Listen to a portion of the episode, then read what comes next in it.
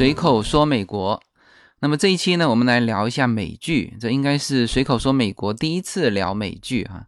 那么如果是我的老听友，如果让他猜，呃，我聊美剧第一个会聊哪一部？那大家应该会猜得到，因为其实我在之前的有一期节目里面，曾经在最后的十五分钟点到过这部美剧，是在哪一期呢？也就是。呃，点击率非常高的有一期叫《移民家庭最重要的问题：移民之后做什么》。那么在这一期里面，在最后十五分钟，我点到了这一部美剧。然后呢，我配合这个节目，我还写了在公众号上还写了一篇文章。呃，那篇文章也是我自己认为，呃，写的非常好的一篇，叫做《做最擅长的那个自己》。在这篇文章里面也点到了这部美剧。所以说，如果是我的。呃，老听友，呃，或者是关注我的公众号的，应该会猜得到我今天会讲哪一部美剧。对了，就是这部《Breaking Bad》绝命毒师。那么其实，呃，我很认同有一种观点啊，就是甚至现在的美剧啊，要比美国的大片呃来得更好看，因为你毕竟电影是有这个。时间的限制啊，这个最多给你看三小时吧。就有的东西它没法展开，那么美剧就不一样。你像这个《绝命毒师》，它总共拍了五十二集，啊，分成五季，那么它这里面的一些细节就可以慢慢展开。当然，每个人心中呢都有自己最爱的那一部美剧。那么我最爱的这一部就是《绝命毒师》这个片子呢。我觉得应该男人看起来啊，会比女人看起来会更有感触啊。也就是说，可能呃，女人或者是女生看这种片子呢，她可能排名不会太靠前啊。因为我呢，当时看这个片子的时候，我就曾经推荐给身边的呃一些人去看，呃，甚至在一些那时候有一段时间正好在中国嘛，有在一些分享会上。有推荐这个片子，但是好像男生看的就特别有感触，呃，女生呢就相对来说没有那种感触。呃，事实上，其实每一个自己喜欢的东西啊，呃，无论是一本书还是一个片子，其实很多东西是跟自己的一些经历，或者是当时看这个片子的那种状态。啊，去相结合啊，所以说每个人心目当中都有自己的一部最好看的美剧。那么我心中就是这一部《绝命毒师》。当然，这一部《绝命毒师》呢，它还不是太小众的，因为它无论是哪个排行榜，它都还算排得很靠前。呃，基本上我见过的几个排行榜啊，基本上是排有的是排前三啊，有的是排前五。那不管怎么说，他拿了十个。艾美奖，那第六十六届的时候是包揽了五个艾美奖，包括了剧集、剧本、最佳男主角、男女配角，就是几乎是大满贯了。那么那个男主角凭借着扮演的这个老白得过三届的艾美奖，然后两个配角，就一个是他老婆嘛，得了两届的女配角，还有他的那个徒弟啊，就是他的搭档，就扮演 Jesse 的那个男配角得了两届的。艾美奖的男配角，所以说这个片子，呃，无论是从我个人的喜欢，还是说，呃，大众对他的评价来说，都算是排名很高的。那么这个片子在美剧里面，当然美剧我觉得有一些也是，比如说越狱。其实我第一次接触美剧，我是先从越狱开始看的。那越狱第一季真的是拍得很好，但是事实上到第二季就已经就重复的剧情在。不断的重复嘛，他就是他从一个监狱跃出来，又掉进另外一个监狱，到第三季基本上看不下去了。就很多美剧都是这样，但是呢，《绝命毒师》是难得的五季比较完整，就是都相当好看。其实呢，它的第一季拍的最短。嗯，关于这个《绝命毒师》的推出来啊，也遇到了一些阻碍哈，大家从网络上都可以搜得到。所以说他当时推出来的时候只推了七集，就第一季只推了七集。但是呢，其实第一季的七集是我个人觉得我最喜欢的啊。当然后面很精彩了，这个第二季、第三季、第四季，甚至是第五季，越来在这个就精彩程度而言，它它毕竟是一个犯罪题材的美剧嘛，就精彩程度而言，后面是非常精彩。但是呢，第一季的七集，我个人是最喜欢的，因为这里面呢有完成了一个什么，就老白的一个转变。呃，这也许我今天说的题目，主要还是在这个第一季里面展开。当然，《绝命毒师》美国人也是非常爱的啦。它里面很多的演员，就不仅仅是说那三个哈，这个老白、这个白太太，还有那个 Jesse 他的助手，他其实很多。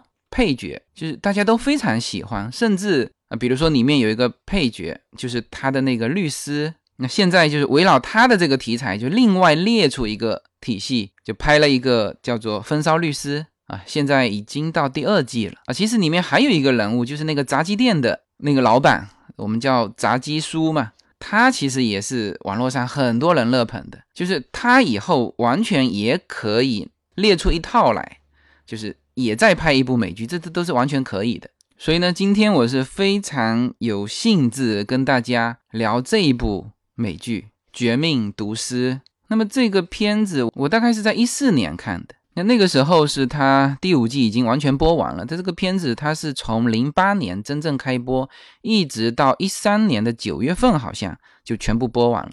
那我正好是一四年看的，那就是一口气把这个片子全部看完。那么我要准备说这一期节目的时候呢，就是我想把这个这一篇推荐给大家的时候，就回想起来，甚至还有一点担心，说好像在我的印象当中，第一季有那么一点的枯燥，因为它后面是越来越精彩嘛。但是第一季很多，你其实它其实体现的是老白的一个转变。就我当时还在想，哎呦，第一季 大家这个进入的时候会不会？呃，刚开始一两集看不下去，就是不怎么精彩。那后面呢，我找了个时间啊，把第一季又过了一遍啊，过完我就放心了。其实这个《绝命毒师》第一季第一集就非常的精彩，甚至第一个镜头就非常精彩。呃，绝对大家可以，你你你只要点进去开始看，我相信哈，你会从头看到尾的。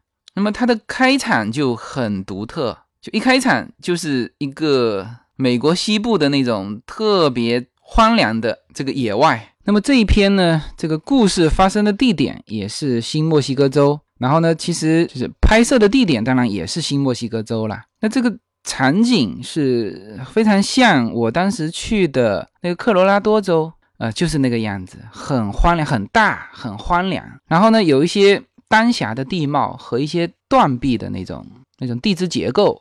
啊，你去看那个，就科罗拉多大峡谷那个，就像刀刻斧劈一样的那个很大的那个悬崖，啊，它整个绝命毒师的环境啊，就是这么一个氛围。然后呢，新墨西哥和墨西哥的这个接壤啊，这个是非常长的。然后之前我说过了，就是墨西哥人如果偷渡到美国，就成本就是五十美金嘛。那这个五十美金还是估计还是从加州走的。那么如果是新墨西哥，可能就偷渡成本极其之低，啊，就是走着走着就走过来了。呃，所所以川普才要说建这堵墙嘛，因为呃他这直接过来之后，有很多的就是非法移民，他在这边就是会有一些呃非法的行为。那么美国现在是什么呢？就是他首先第一步先做到的是，就是把。犯罪的非法移民先给遣送回去，因为现在的事实情况是，很多犯罪的墨西哥的非法移民，或者是西裔的，或者是呃各各地来的非法移民，他都还没有把他遣送回去。所以呢，这个新墨西哥就是这么一个这个这个环境啊。刚才第一个就说了自然环境，那么现在说社会环境就是这个样子啊。甚至不要说新墨西哥，甚至是加州，像我有一个朋友，他是在。这个加州离墨西哥最近的一个叫帝王郡啊，他在那边有一个二十四小时的沃尔玛，然后他就跟我讲，他说他那个沃尔玛生意非常好。他说为什么会在那么荒凉的地方，这个还要开二十四小时的沃尔玛，生意还这么好呢？他就跟我讲，他说都是墨西哥人过来买东西，因为在那个地方，墨西哥人白天是可以直接过来的。啊，直接在那个地方买东西，因为他这个边境多少公里是可以，就是拿着那个边境证哈，是可以走的，就直接白天过来。那晚上当然要回去了，这一切都是合法的。那么就就大家知道墨西美墨边境是一个什么样的状态哈？那么绝命毒师》整个发生的一个就是背景，就是在这个边境线上，或者说离边境线比较近的这个城市啊，这个老白和他的故事就诞生在这里。就开场就是这么一幅背景，然后呢，一个扎着皮带的裤子从半空中落下来，那个裤子落下来的那个姿态就很古怪。然后呢，一部房车就从后面冲上来，那么这部房车就是至少伴随着老白和这个 Jesse，大概第一季、第二季哈，都是因为他这个场所是他的制毒场所嘛。所以这这个房车成为《绝命毒师》里面非常重要的一个道具。然后这个我的一些听友，这个在开我玩笑的时候，就我上次去阿拉斯加玩的时候，他说他始终搞不懂，呃，这个自由军到底在美国是做什么的啊。后来呢，看到那部房车，他心里就明了了。这个是很纯粹开我的玩笑哈。但是呢，应该说这个房车和《绝命毒师》。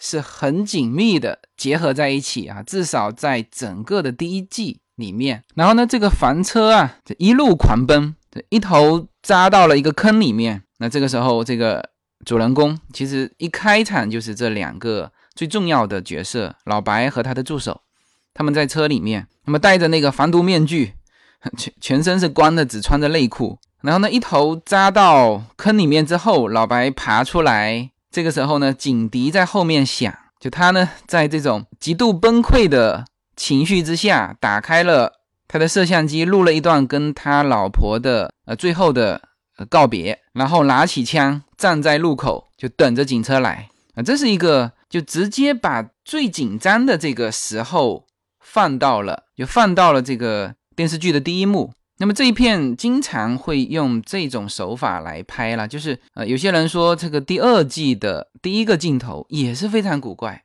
一个游泳池里面飘着一个粉红色的小熊，这个小熊飘啊飘啊，慢慢的转过身去，另外一半是被烧焦的小熊，就是这一片经常会用这种手法，会你会觉得哎，这一幕一定要看到啊，这一幕这么古怪是怎么发生的呢？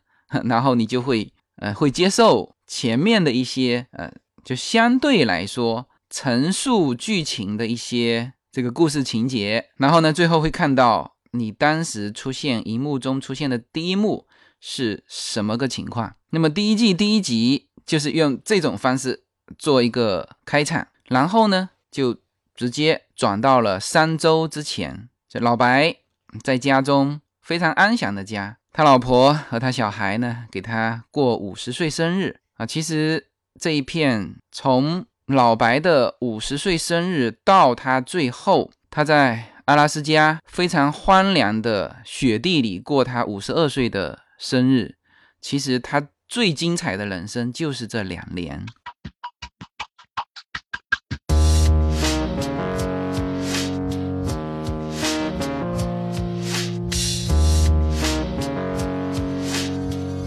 大家好，随口说美国移民专辑现在有专辑版和单集版，同样的内容，不同的付费方式。单集版可以根据您个人的需求，精准的点击个别单集进行付费收听，而专辑版是为了方便照顾到您的付费方便，点击一次付费就可以收听全部四十集的移民专辑内容。相同的内容，不同的付费方式，欢迎大家订阅收听。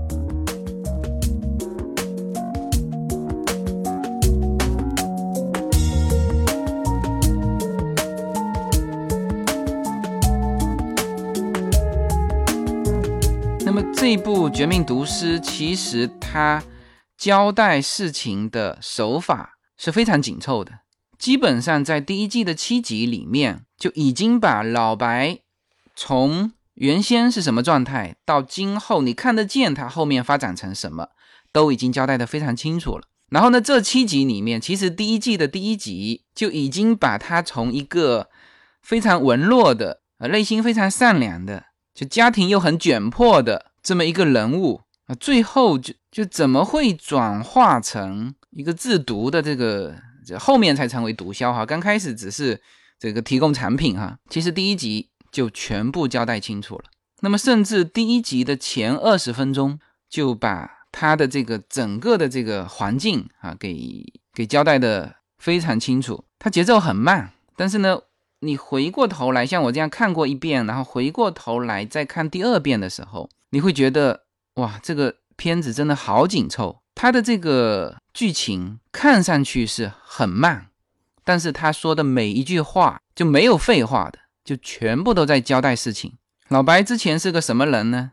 他是一个中学的化学老师。他后面说了嘛，一年就是四万三千七啊，这个水平呢，就是你可以类比到现在，因为嗯，美国它这个最低工资有可能涨哈，但是这些基本工资就是教授啊，这些老师啊，差不多就是这个水平呃，所以说你想了解说，哎，这个美国老师大概一年多少钱啊？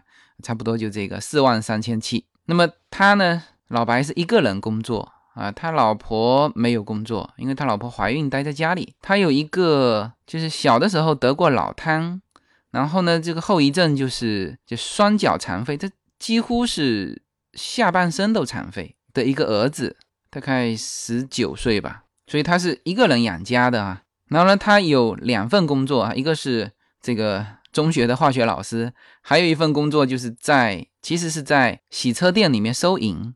啊，但是有的时候人手不够嘛，这个老板就叫他出去去帮忙洗车。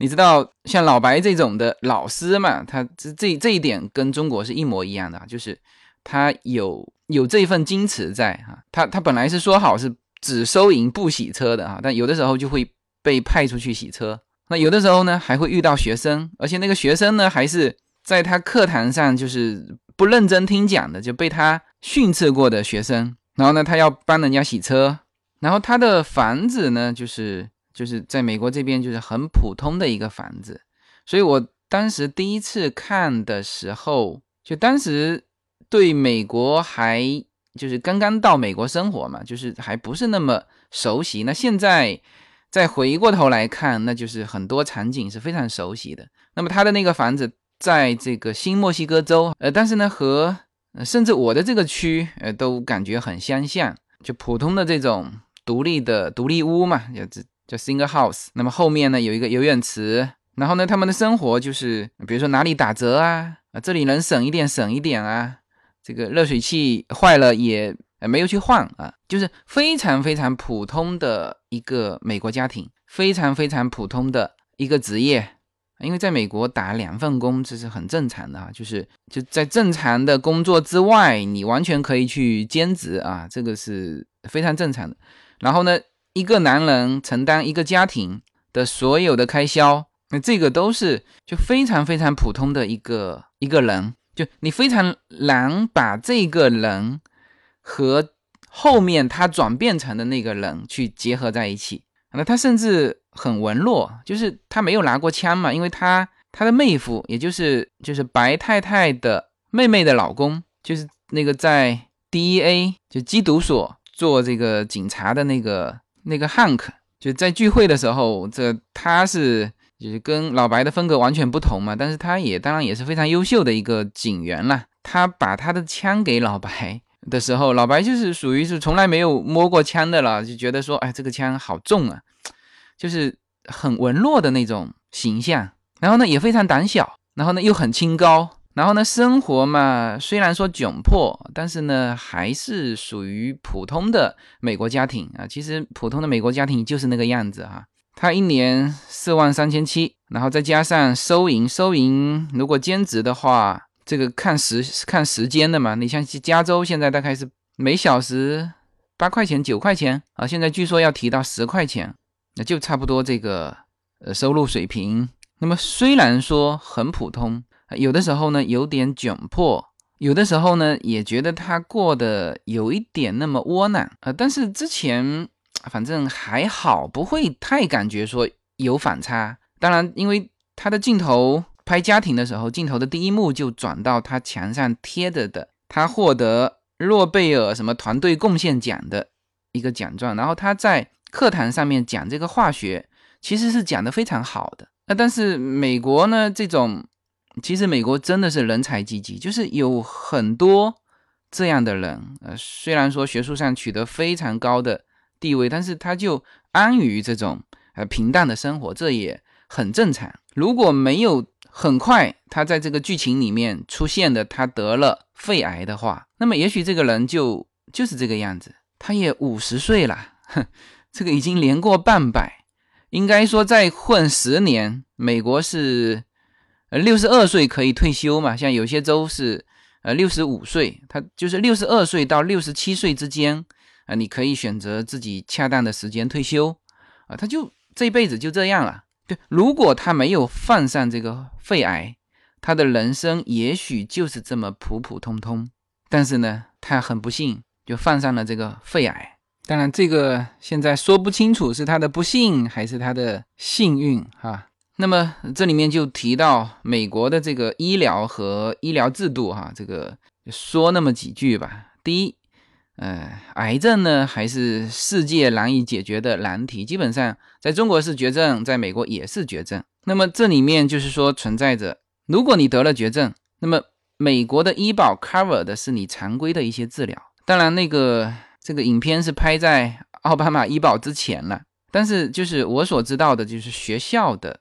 医保，它这个是不是说你个人去选择？说，呃，老白说，那我省一点吧，我不保那么高的。他学校就是给学校和老师的啊，甚至是学生，都有专门的一种医保。那么这种医保甚至是可以用在那个交换学者上面，就是交换学者到这边，有的时候会问我说，哎，那我该买什么保险？我说你学校就有啊，你你去买学校那个保险是最划算的，因为他特意给到老师的一种。等于是福利嘛，就他是有保险的，但是呢，那个保险不足以 cover 他的什么？他想用，他后来联系了一家这个说是全美排名前十位的一个专门治疗肺癌的一个一个医疗机构，那这个就超出保险的范围了，就很多是要自费的嘛。那么这个时候，这个老白就面临着和所有中国家庭一样的境遇。就是这个癌症治还是不治？他这里面，呃，用了很多这个情节来交代老白的思想斗争。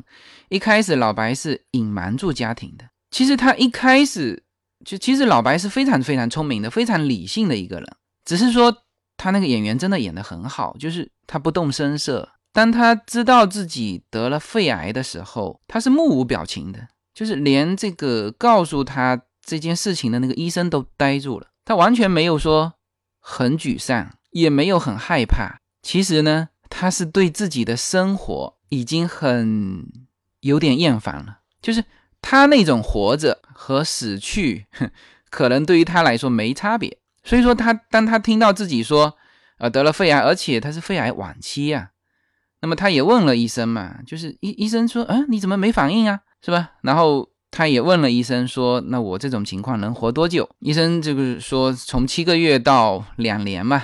啊，那他是非常平静的接受这一切。也就是说，从从这个镜头看得出来，他其实对于之前的生活是非常不满。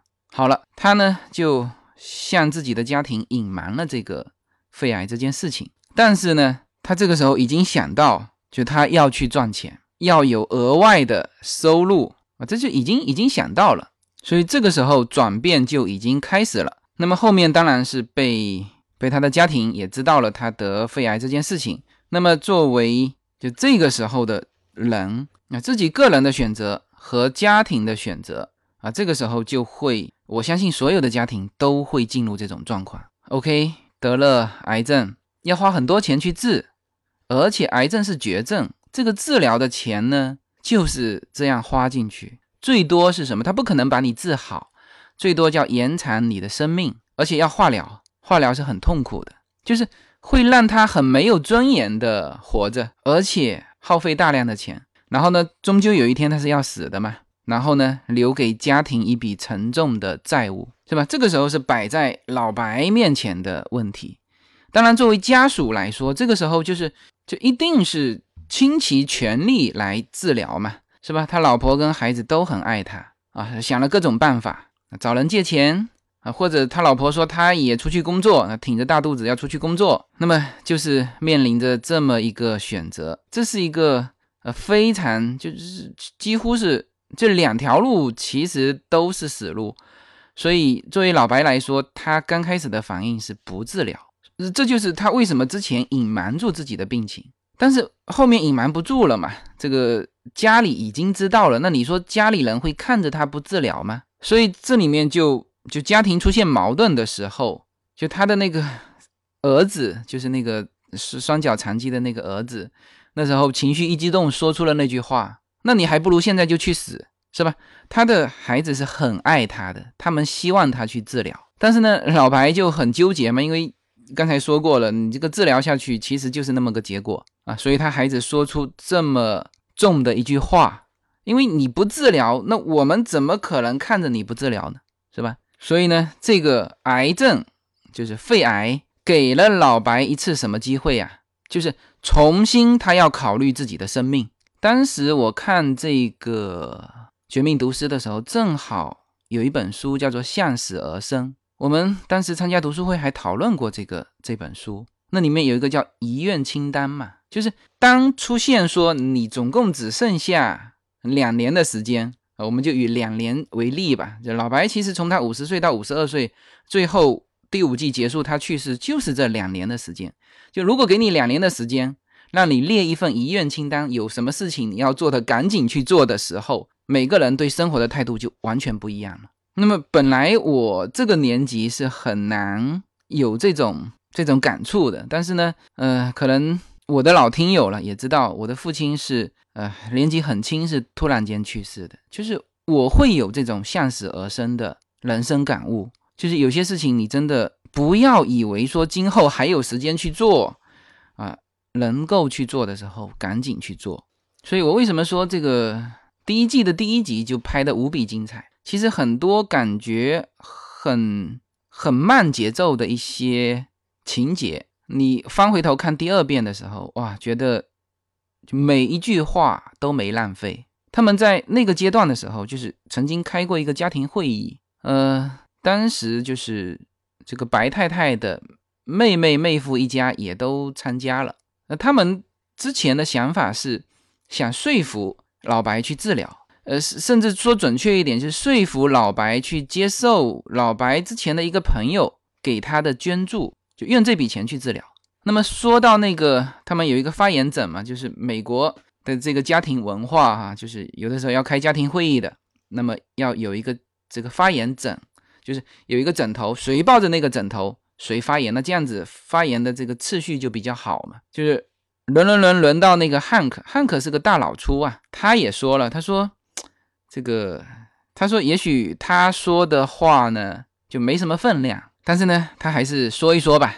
然后呢就举了个例子，说这个棒球哈，就是决赛啊，最后这一下轮到你出场了，但是呢你的手受伤了，这个时候你要么就是找一个人替换啊，要么就是。有尊严的输掉比赛，那么当然他想说服，因为这个人大老粗嘛，其实说话也是完全凭着直觉说。他的本意是想希望老白去选择那个、那个、那个找一个人替换他，就是什么意思呢？就是你现在没有能力去获得这一笔钱去治疗你的癌症，那么你为什么不答应你的朋友给你捐助一笔钱？那这个时候就是他所体现的说，你就你就换一个人嘛，是吧？但是呢，他说了另外一个 一句话，说要么你就有尊严的输掉比赛。哎，这个时候老白其实听进去的是后面那个选择。所以说，有的时候我们经常会在自己十字路口的时候，很多人会给你很多很多建议，但是呢，其实你听进去的是自己的那个选择。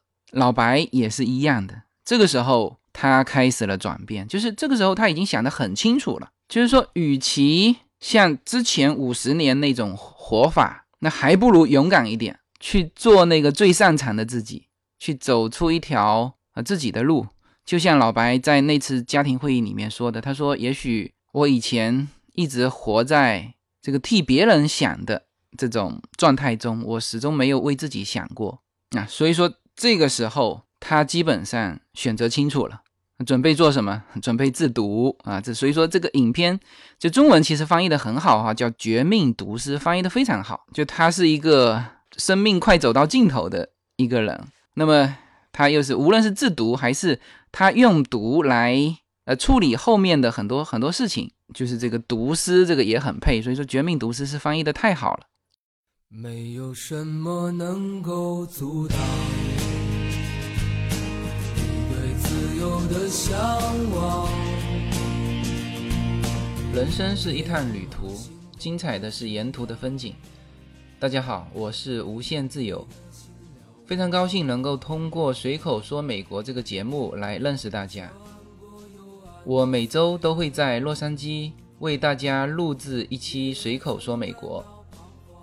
现在大家除了可以听到我的音频节目之外呢，还可以登录我的微信公众号。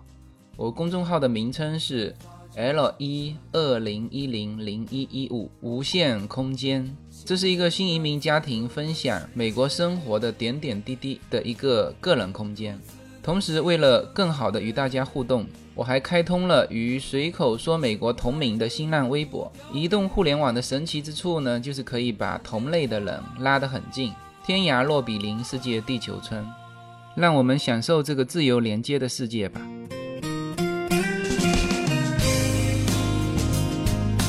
所以呢，他就开始。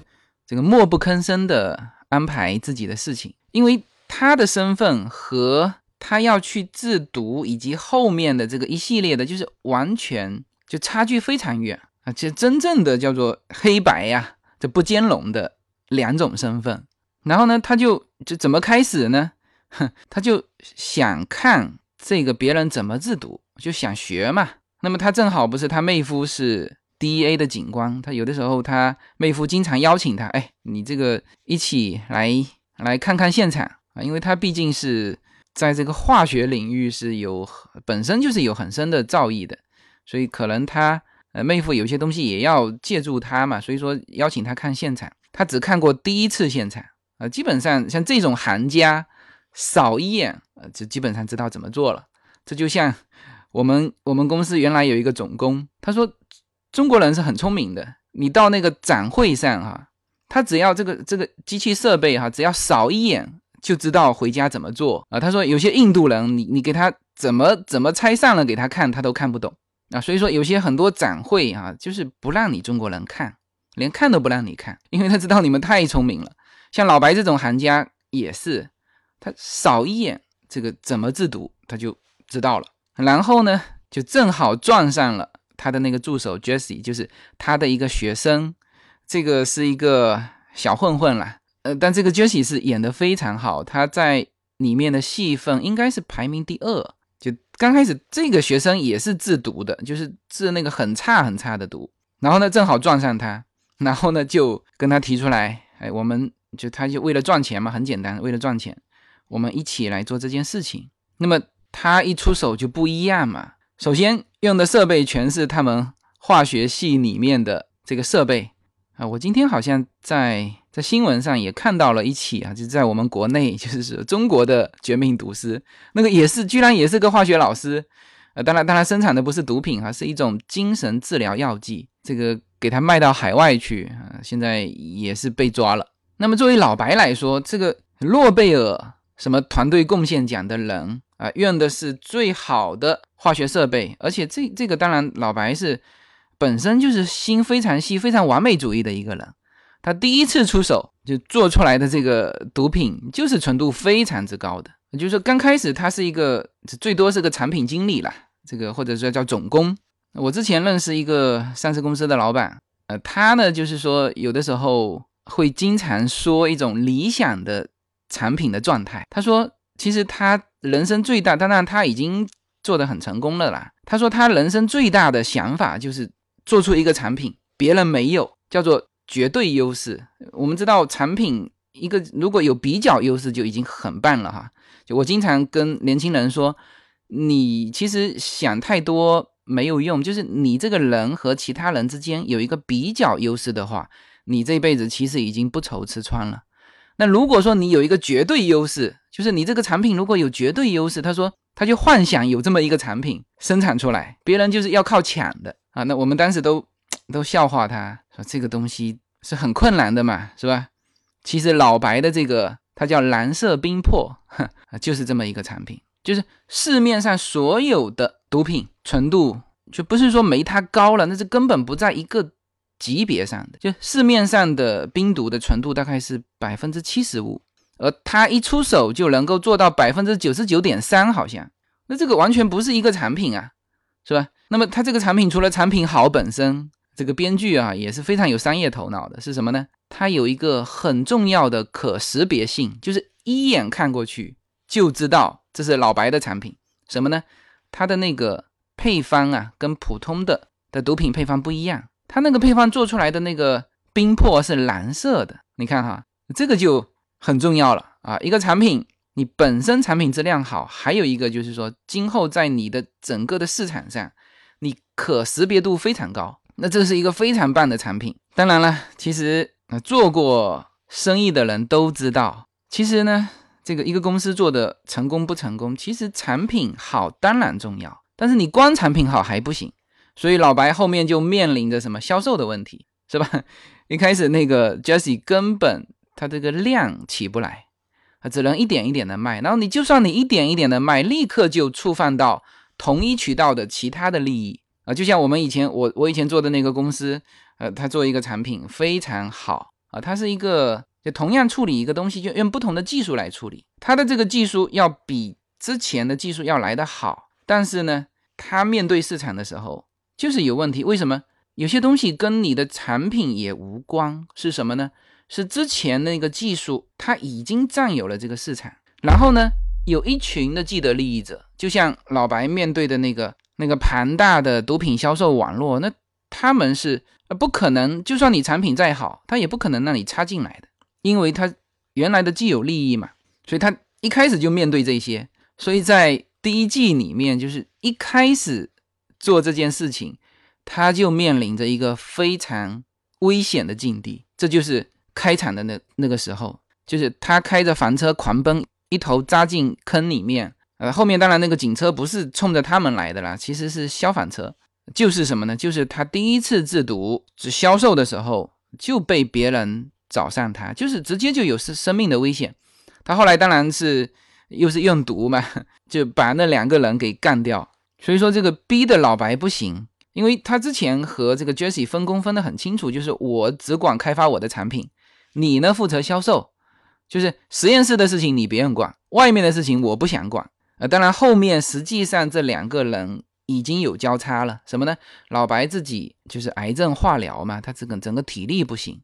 后来他整个实验室也交给了 Jesse，然后呢，Jesse 在这个这个市场上搞不定，这个一出手就是被人家暴打，这种反正 Jesse 这个在一连五季都是属于非常非常惨的那个形象，就是叫他去杀人也是他去杀，就是那些干不下的活全部叫他去干啊。但是呢，他搞不定那些毒枭，那么。这个时候，老白不得已干嘛？就要把销售也管起来，那就没办法，要接触这些毒枭。那其实这个时候就要体现出他的勇敢。那这个东西是有转化的。他之前是一个非常文弱的一个人，就是有一些亏吃亏他自己就吃了，就是这种性格。剧情没有交代哈，但是剧情只交代了他的另外一个朋友，他其实之前在那个。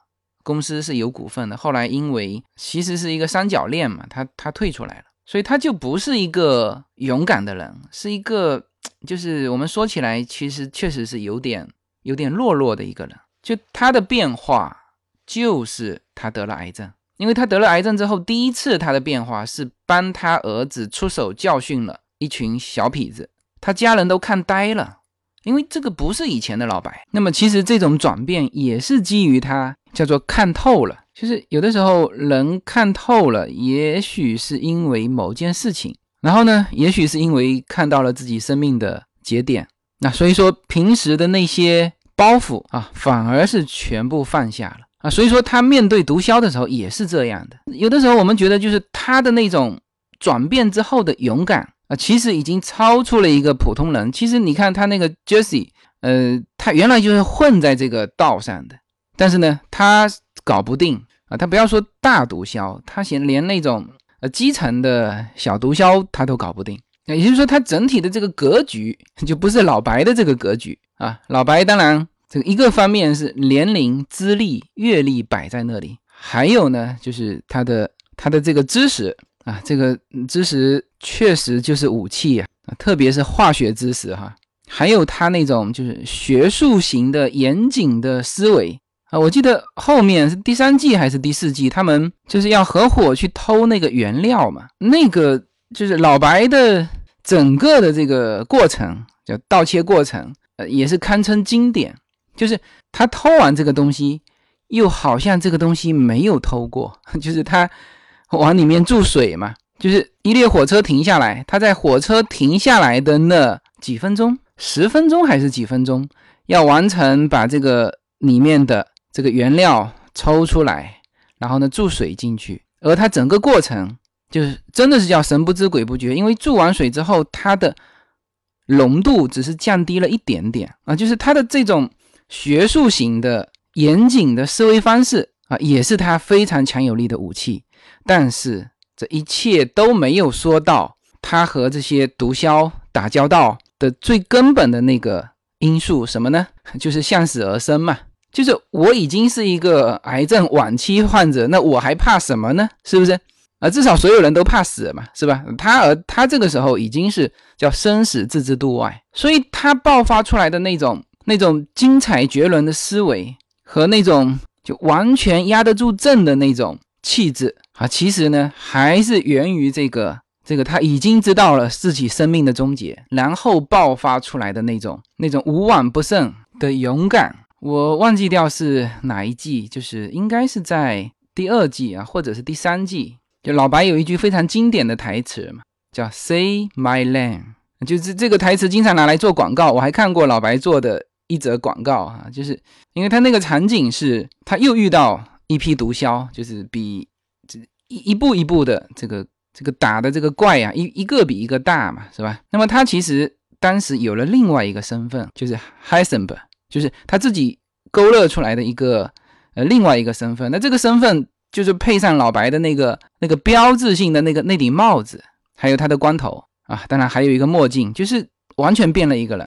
就那个时候，江湖上已经流传他的很多故事了，但是呢。这个人是非常神秘的，因为大家见不到的，他当然见不到。他白天居然还在学校里面教书，是吧？就是他平时是另外一个身份，是老白的身份，而他只有在毒品交易的时候啊，或者是跟着这个蓝色冰魄，就是蓝色冰魄后面的这个故事，这里面有一个神秘的人物叫 Heisenberg。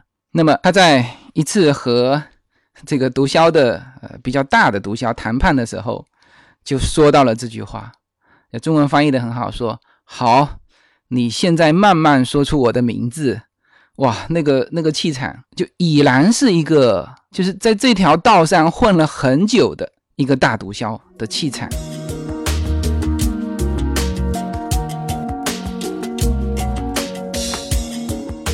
今年的父亲节，Yuna 给父亲最好的礼物就是他的个人专辑《Yuna Story Time》已经成功上线。现在大家如果想让自己的孩子听到很纯粹的美式英语，那么可以点击订阅。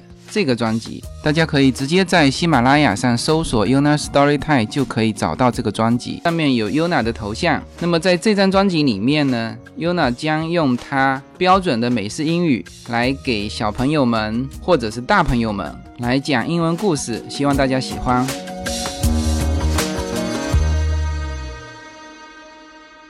OK，那么用了比较大的篇幅来就勾勒了。这个《绝命毒师》大致的一些内容梗概，然后呢，其实这个影片里面有的一些带给我们的一些小思考，也是蛮有意思的，蛮值得推敲的。就比如说，这个老白在给自己制毒的这个这个行为找理由的时候，他曾经和这个他的妹夫，就是这个 Hank，就是 DEA 的这个这个警官，有一次交流，就这个汉克。掏出两支古巴雪茄，分了一支给给老白。那么老白这个时候就问他，他说：“哎呀，这个东西是非法的呀，因为你知道美国是对古巴的雪茄是禁止的。”然后呢，就引出这个话题。他说：“其实哪些东西到底是合法，哪些又是非法的呢？他比如说卖酒，你大家知道美国一九三几年是禁酒令嘛？他说那个时候喝酒是违法的，但现在喝酒又是合法的。就是有的时候他其实是在为自己的行为找理由了，但是呢，也其实提出了就提出了一个拷问吧，就说你怎么去界定这个合法跟非法的这个边界？这个刚刚加州就是同时总统竞选，同时有十几个法案，其中有一条就是就。大麻的娱乐合法化这条被通过了啊！当然，在此之前我就知道很有可能被通过，但是现在是通过了。也就是说，从现在开始，你在加州你可以合法的买到大麻啊，甚至是可以自己种植大麻。因为之前就是每个人每户家庭可以种四株大麻啊。当然，你如果想种一百株，你要去你要去领那个证啊，这个本身就是合法的。但是呢，之前你是。只能是自产自销嘛，自己这个种完大麻卷一卷自己抽啊，这是原先就是可以，但是现在是已经可以商业化。那么其实，在美国有些住宅啊，这个明眼人一看就知道这户在种大麻，什么呢？就像那个《疯狂动物城》里面的有一幕镜头，就是他们在车厢里面种植大麻，那个车厢就是这样子，就是。它一定要保持一个黑暗的环境，然后里面那个加湿器不断的在喷啊。你如果走进这么一个场景啊，这个全部是黑暗的环境，然后呢，周边无数的加湿器在喷，然后呢，它有特制的那种灯在照着一些植物，那个不用问，那个就是大麻。好了，就是很明显这个例子，现在大麻已经可以合法的在加州卖了。那么这就是老白说的嘛，你怎么去界定它的？合法与非法的这个界限，当然，它这个是一部是犯罪题材的呃连续剧嘛，啊，所以说呢，他一定要提出这这这种类型的思考。那总的来说，还是老白为自己找理由哈，只是说他这个编剧呢，在把老白的转变，他变成这种毒枭的这个过程，给解释的非常好。就是说，虽然这是一部犯罪题材的影片，但是最后看大家的影评，这个片子没有争议。因为你看哈，其实这一片是呃美国人民非常爱的《绝命毒师》，但是呢，这个老白其实又是一个从正统的角度来说是一个反面人物吧？啊，虽然说他有过内心的纠结，但是最后他毕竟是反面人物。你鼓吹一个反面人物的这种题材的影片。到最后啊，居然没有争议，所有的影评都是叫好，就没有争议，就没有人会在道德的层面去对这部影片进行批判，那就说明这个片子在解决这个观众的价值观的接受上还是做得很好的。那包括了他设计了老白极其悲惨的结局，也就是说，老白到最后他其实他没有实现他的理想，就是。原来他一直挂在嘴边的 for family，他觉得他所做的一切都是为了家庭，但是最后的结局是他的家庭也被他毁了。当然，他没有伤害到家庭的成员哈，但是他让家庭的成员第一得不到他赚的任何钱，到最后他在制毒这个块赚的所有的钱，他家庭一分钱享受不到，因为他的已经被通缉了嘛，呃，所有的钱肯定是被没收，他享受不到。他的任何钱。第二呢，当然家人对他是非常失望的，包括了他的妻子，包括了他的儿子。所以他的这个 for family 这个初衷是完全失败的。那这个时候就体现美国的价值观了嘛？就是说，你不管怎么样，最终你做了这件事情，你的结局他就是设计成最后老白五十二岁就做完他一生最。最后的一件精彩的事情，他从五十岁到五十二岁是做了无数精彩的事情，但是最后一件做完这件事情之后，那么他也被自己的子弹击中。所以呢，回到最后的一个经典的镜头，就是他和他的妻子有一段对话，就最后了。他的妻子最后问他：“那么你现在回想过来，你这么做还是为了家庭吗？”那么，老白的回答是很出乎所有人的意料之外，但是也在情理之中啦。老白最后的回答是不是？他说：“我这么做是为了我自己，因为我擅长做这个事情，我喜欢做这个事情。就是这个安排是极其巧妙的，有很多解读。就是有些人说他这么说是为了让他老婆减轻一种负罪感。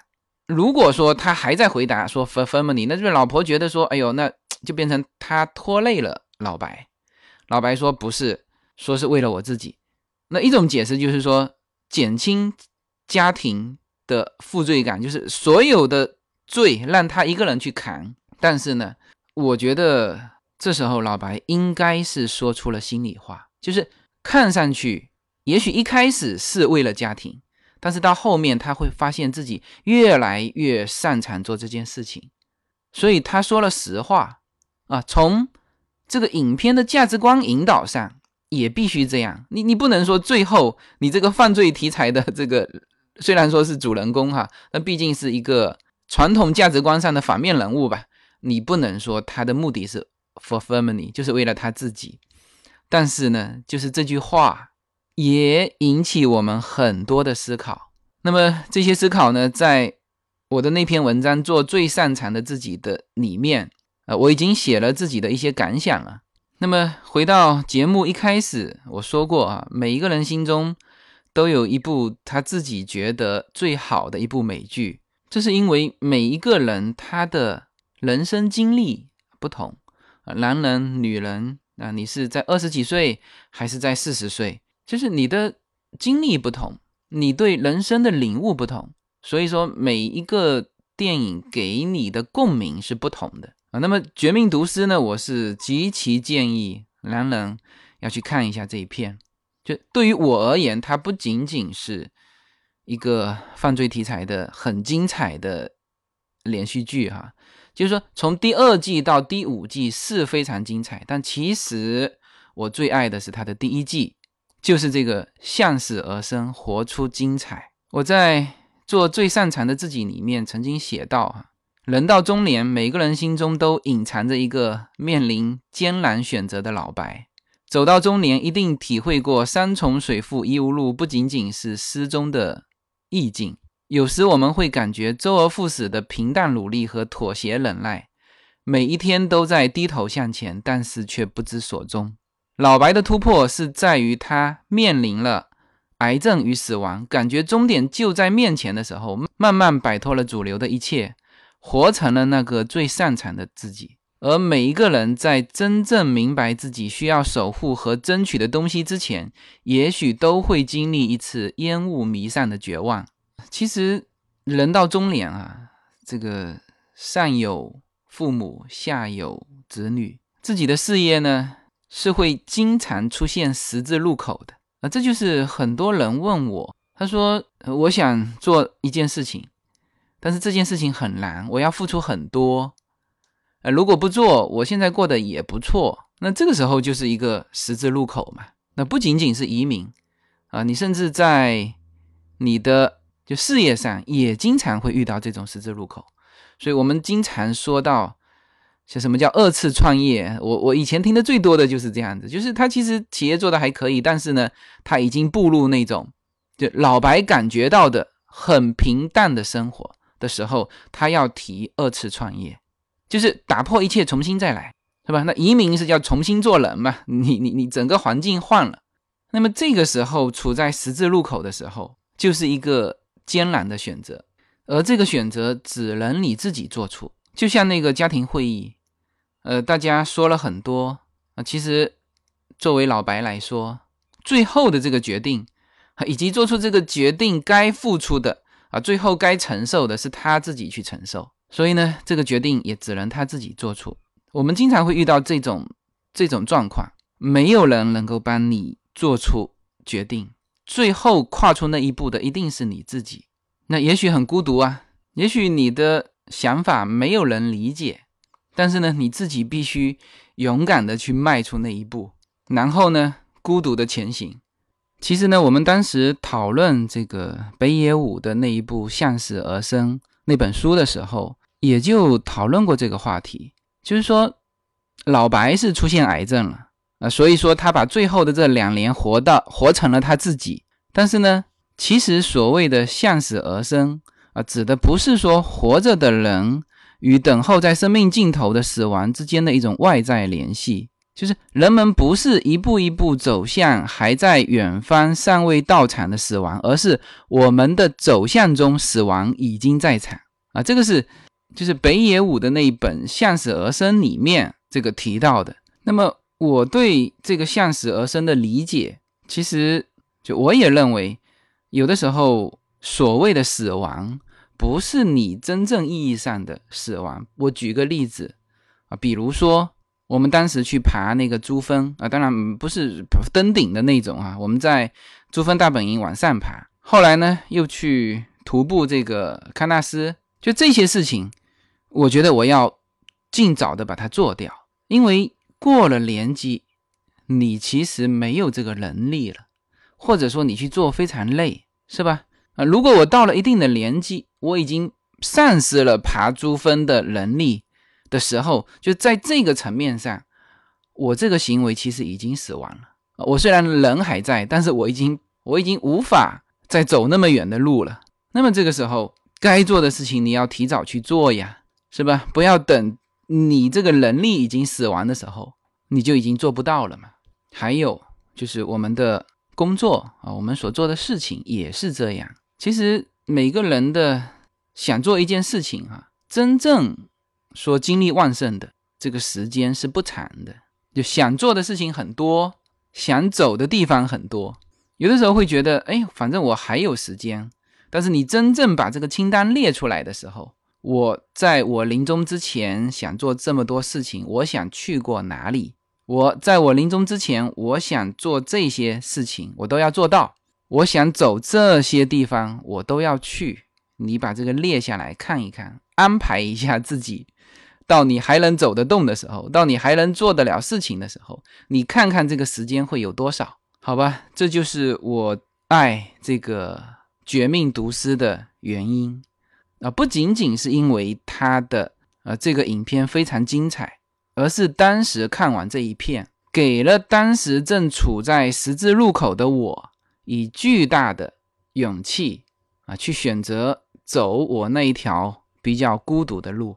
好吧，那这一期全部内容就结束了，非常感谢大家一直以来的陪伴啊，陪伴这个孤独的我哈，谢谢大家。